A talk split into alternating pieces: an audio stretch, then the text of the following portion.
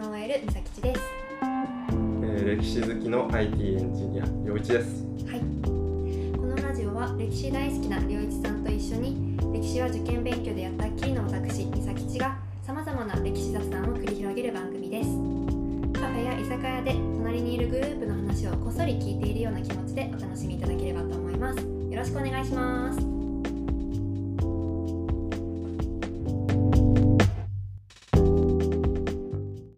隣の歴トーク第2回始まります。お願いします、なんかさっきは話の流れで、うん。なんだっけ？幕末とか、はい。ペリー来航みたいな話をね、あの聞いてまして、うん私が最後に「なんで日本ってそもそも鎖国してたんですっけ?」ってうん一緒に聞いたんですけど、うん。なんかそういえば今歴史の教科書でうん。鎖国って表現使ってないらしいみたいなこと聞いたことあってえ？マジ？そう。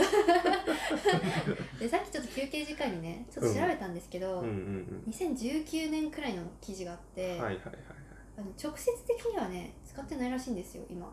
なんか「かっはいこ鎖国」とか鎖国と呼ばれる状態みたいな感じになってたので完全にその多分鎖国って聞いてイメージするうん。めっちゃ閉じてるみたいな国がもうどことも貿易してなくて何の情報も入ってこないっていう状態ではなかったっぽいはいはいはい。ではあるんですけど、まあでもある程度閉じてたっていうのが鎖国。まあそうね、ん。確かにその鎖国って言われるのはまあ幕府がうん。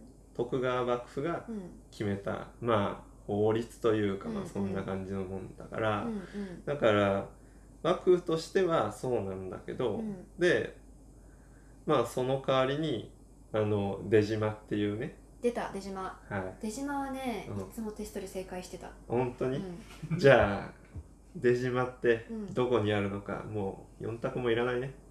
4択用意してくれてんすか？いやもうもうもうもうのもうバッチリできたからっていうからノーヒントで長す。崎でしょ。正解。よよし。し。しちなみにね、うん東京ドーム。何個分でしょ。出島が？う出島が出島が。出島って何するとこ？交易？うんそうそうそう。だから幕府がうん。それこそ鎖国をしてたんだけども、長崎の出島だけは、うん。まあそこでだったら、あそうね。そうね。まあ外国の人とやり取りしてもいいよっていう、まあそういうまあうん。法律適用外の、まあはいはい。はい、特区みたいな。そういう場所。東京ドーム？東京ドーム東京ドームまあねい一旦答えようちょっと後でご出たいんですけど、そうね。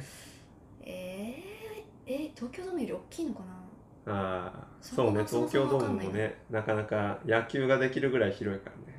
野球なんてそこら辺の草むらでもできるからな。そう言われちゃうとでもね東京ドーム5万人入るか5万人らね入る？5万人入るからだいぶ広い。えじゅえー、5万人ってどんくらい ?5 万人か。5万人だから多分三崎地の地元の人口ぐらいいるんじゃない、あ人口ベースで考えると、うん。を出島に換算すると じゃあ5万人入るでしょ？2個分くらいじゃない？あー近い。近い。そう。実は2.8個分。結構いい線いってる、うん。そう。だからうん。東京ドームってさよくいろいろ広さの単位で使われるけどさ、確かに東京ドームっていうとパッとイメージつほかないけど。んとそれさっきそれをごねたくてうん東京ドーム行ったことないし、うん。広さに換算されても分かんないんですよ。確かにね。それこそ全国放送のテレビとかでやってもさ東京の人だったらまだわかるかもしれないけどそう。でもね東京の人でも分かんない私。東京に住んでるけど、うんまあ確かにね。地方の人なんてよりわかんないよね。うんなんであの共通言語みたいな感じで出してくるんだろうっていうのはちょっと思ってはいた、確かに確かまあ、にでも2.8個なんですね。2.8個なんですうんうん、意よ、外と広い？そう。うん。うん、それなりにやっぱり広いんだけど、うん。ただやっぱり日本人が誰でもじゃあ出島だったら勝手に入って、うん。そういう貿易とか商取引できたかっていうと全然そういうわけじゃなくてあ制限あ許可を得る人得た人がじゃないと、うん。まあそういう取引はできないしうん。逆に出島にいる外国人もうん。勝手に外に、出島の外に出るっていうのは NG だからやっぱり一応そこではかなり線引きはされてたっていうのはあるんだけど、ただ当時江戸幕府って中に藩っていう。藩。なんとか藩。なんとか藩って、はい。長州藩とか薩摩藩とかさ、藩がある、まあ、今の都道府県みたいなうん感じでね、でそういう都道府県単位でお殿様がいるわけですよそれぞうんうんうん。れで幕府は江戸にあるわけね。うん。東京に。うん。だから自分たちで目の届く範囲ってやっぱり東京周辺とそれと幕府が管理してるうんまあそういう点々とちょっと全国にちらほらあるんだけど管理してる場所がね。うんそれぐらいしか直接管理はできない。のね、うん。ってことはひょっとすると藩で裏でこっそり貿易をしてで海外から情報を得たり武器を買ったりとかそういうのは実際にあっあったんだ。たあったっていう話で。うんうん。だからあの幕末実際幕末になってきて、まあ薩摩とか長州藩が、まあ、幕府と戦う時もうん。外国から自分たちで武器買ってきてうん。でそれで幕府と戦ううんと。いうのがその幕末からその明治維新に向かっていく時にいろいろ起こったと。結構まあゆゆるいじゃないけどまあそうそうそうそう目の行き届かないところはあった、まあうん。ネットもないしね。そうか。そうそうそうそう、うん。だから別にねどの藩にもうん。幕府のなんかお目付け役がうん。全藩にバーっているわけじゃないから、あー。それはまあね全部管理できるわけないじゃんって、ねうん。監視カメラもあるわけでもないう。んうし、ん確かに。そうそうそう人力の限界ですね。そうそうそう、だからやっぱりそういう穴をすり抜けて、うん。みんな裏でうんうん。こちょこちょこちょこちょやってたっていうのがまあ一応ねその幕府の当時の江戸時代の体制だから、まあそういう意味で、まあ、鎖国括弧っていうのも、まあ、知らなかったけどまあそういうのもああなるほどねっていう、うんうんまあそんな感じでうなずけるようなところはあるそうですよね。いやびっくりしますよね。なんか、うん。だって歴史の教科書で習ったもん鎖国って。普通に、うんうん。私習ったから、うん、今今違うの？みたいな。今そう言わないの？みたいな。ちょっとね歴史もねなんか日々新しい資料とかが出てくると、そのたんびに歴史って書き換わっていくから、うん。どんどん。例えばだから源頼朝が幕府築いたのが、うん。いい国作ろう鎌倉幕府もそれね。うん。びっくりしたわ。うん、うん。実はいい箱だったみたいな。箱作ろうってなんだよみたいな。く国ならわかるけど箱頼朝が箱作ってどうすんのみたいなね。だから92年じゃなくて85年だった85よって話、年だったよって話とか7ね年も違ったよってそうそうそうそうそう。んだから結局どっからどこまでが鎌倉時代でうん。江戸時代でとかっていうのって、うんうん。なんかそういうね何基準で考えるかによっても変わっちゃうしね、何基準？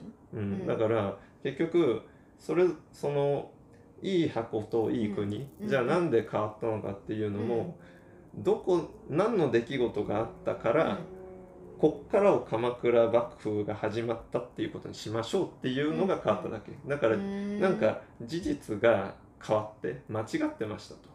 あそうなの？間いう違ってたわけのがではないんだ。あったっていうよりかはこの時にあったうん。これでもってうん。鎌倉幕府成立ってことにしましょうねっていう我々の解釈の問題でもあるって。だからなんかまあ新しい資料が出て昔言ってたことが間違ってましたっていうパターンもあれば、うん。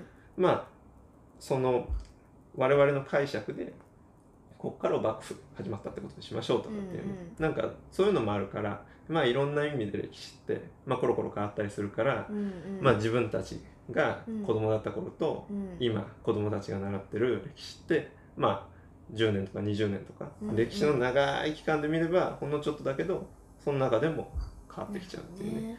まあ、でもなんか気をつけないとなんかわかんないけど、うん、中高生とかと話すときうん。になんか間違っちゃいそう、そう今そうそうそう。言いませんよとか、うん。うんうん、だからなんかね僕たちが子供だった頃にはあってたはずのテストの問題が、僕らが解く大人になって今解いてみると、うん。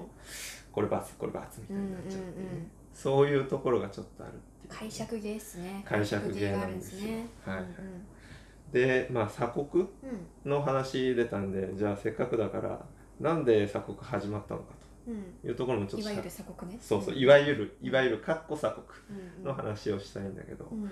鎖国ってまあ要はまあ簡単に言うと宗教の問題だったのね、宗教なんだ。うん、はだから日本って、あ、うん、まあ、宗教あるようなないような仏教神道ってみたいな。あー混ざってる感じなのかうん、うん。だから結局昔もうん。今も、なうん。まあ基本的に日本人ってあんまりなんか宗教っていうのってそうですね。ね重んじられてこなかったんだけどやっぱりヨーロッパの人たちってもうほとんどがキリスト教、うん。まあキリスト教の中にいろんなね宗派はある。あなんか世界史でやったのそうそうそうそういろんなのはあるんだけど、うんうん。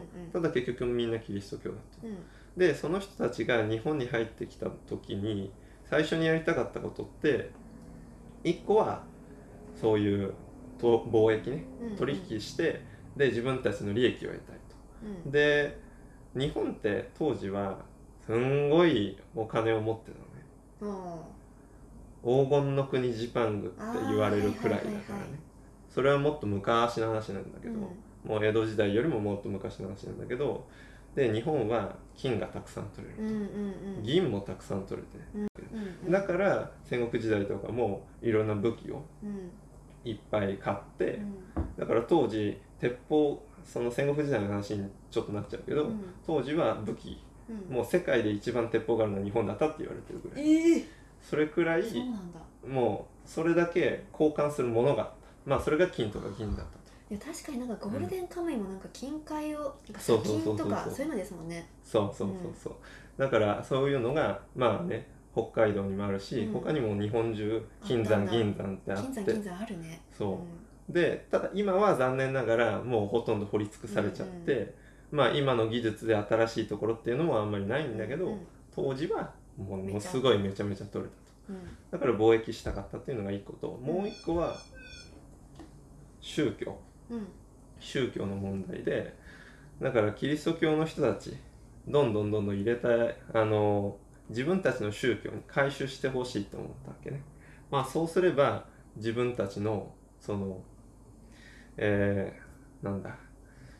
キリスト教？キリスト教に改宗してくれると、自分たちの教えが広まればなんかもう他の人たちうん。を支配できるでそうすることによってまあより利益を得ようとかまああとは他の人たちを、えーまあなんだろう労働者として搾取するみたいな植民地とかなんかそういう話も。結構えぐいえぐい発そうそう想ですねちょっとね、うん。そういうところにもつながるような、まあ、そういう野心持ってうんだからただの宗教だったら多分別に日本もうんうん。あんまり怖がってなかったんだけど、うんいろいろあったんだよね。意図がめちゃめちゃ裏裏の意図があってあで他の国がキリスト教を入れたらそういうことになっちゃってたっていうのを知ってたからっていうのもあって、やっぱりキリスト教を入れて、うん。もう日本キリスト教の国にしちゃうのはやっぱやばいよねっていうのをうん。江戸時代の人とかが考えてたと。うんうん。だからまあ鎖国いわゆる鎖国っていうはいはいはい。状態にして、でまあ日本から日本にいろいろ外からの干渉が入るのをまあ防いでたっていうのがあの鎖国の。いわゆる鎖国いわゆる鎖国の理由。っうんていうところになってくるね。